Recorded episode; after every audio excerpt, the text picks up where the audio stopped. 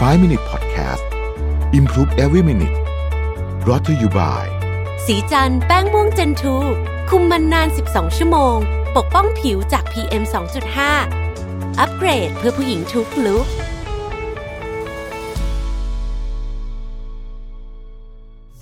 เตรียมตัวพบกับการคอลแลบสุด Exclusive สำหรับแฟนๆ Mission to the Moon ปากกาลามี X Mission to the Moon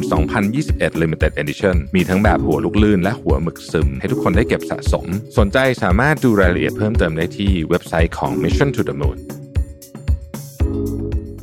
สวัสดีครับ 5 minutes นะครับคุณอยู่กับประวิทย์หันสาหะครับเรายังอยู่ที่ The Frame นะครับ แต่ก็ใกล้ละใกล้จะจบแล้วนะฮะ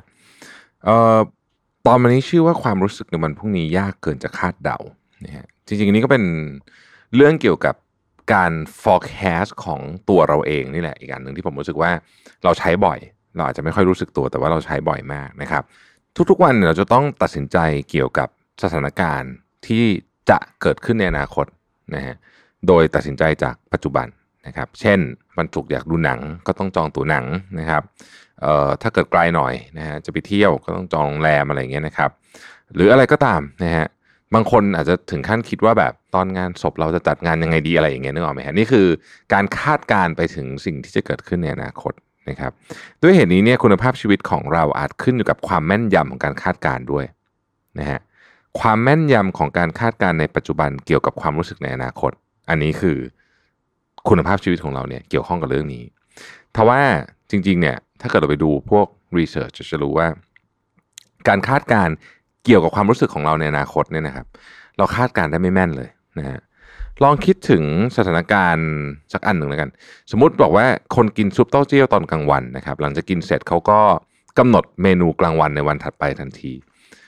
อาหารที่คนคนนี้ชอบคือซุปเต้าเจี้ยว ถึงกระนั้นโอกาสที่เขาจะเลือกกินซุปเต้าเจี้ยวเป็นอาหารกลางวันในวันพรุ่งนี้คงน้อย เพราะเขาคิดว่าถ้าพรุ่งนี้กินซุปเต้าเจี้ยวเหมือนเดิมก็คงจะเบื่อนะครับ อาจจะอยากกินข้าวกินสปาเกตตี้กินอะไรก็ว่าไป แต่ว่าผลการสำรวจกลับพบว่าความพึงพอใจเมื่อได้กินซุปเต้าเจี้ยวในวันถัดไปนั้นมีสูงกว่า เพราะก่อนจะถึงเวลาอาหารกลางวันของพรุ่งนี้ เขาจะต้องกินอาหารเย็นและอาหารเช้ารวมอีก 2 มื้อ การกินซุปเต้าเจี้ยวเป็นอาหารกลางวันอีกครั้ง จึงไม่ใช่การกินอาหารชนิดเดียวกันต่อเนื่อง อย่างไรก็ตามทำไมคนคนนี้ถึงไม่เลือกทางที่สร้างความพึงพอใจให้กับตัวเองมากที่สุด นั่นก็เพราะในเวลาปัจจุบันเราไม่สามารถจินตนาการถึงอนาคตได้อย่างเหมาะสมนั่นเองนะครับ สมองของเราเนี่ยไม่สามารถคาดการความรู้สึกเกิน 24 ชั่วโมงได้อย่างแม่นยำนะฮะตอนที่คาดการจะเกิดปรากฏการณ์หดตัวของเวลานะ24 ชั่วโมงระหว่างวันนี้กับพรุ่งนี้เนี่ยทำให้เรารู้สึกว่าเวลามันสั้นลงมาก เพราะขณะที่จินตนาการได้ตัดเรื่องราวที่จะเกิดขึ้นใน 24 ชั่วโมงนั้นออกไปนะฮะยกตัวอย่างอาหารกลางวันในชัด คือจินตนาการเราตัดดีเทลอีกตั้ง 24 ชั่วโมงนี้ออกไปทำให้รู้สึก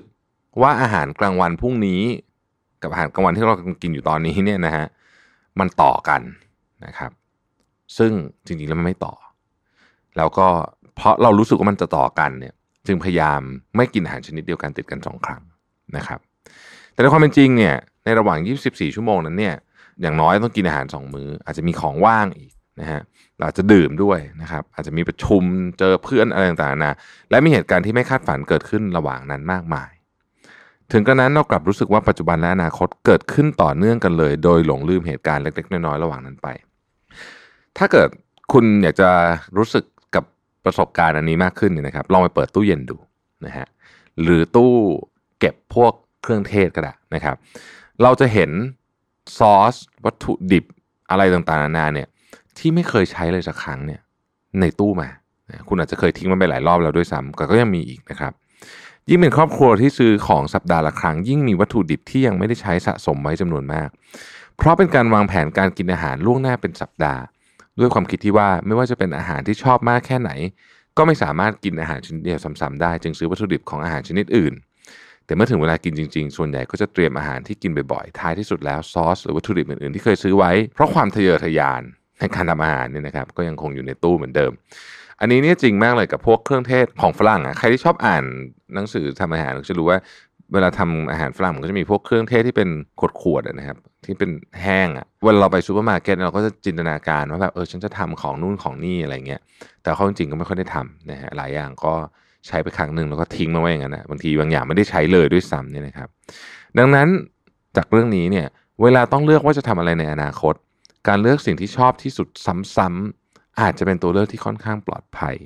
ต้องจำไว้ว่าการเลือกแบบนี้จะทำให้เราได้รับความพึงพอใจจริง ๆ มากกว่าตอนที่เลือกอะไรหลาย ๆ อย่างไว้รวม ๆ กันนะครับ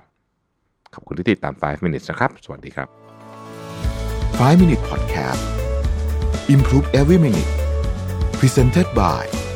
สีจันแป้งม่วงเจนทู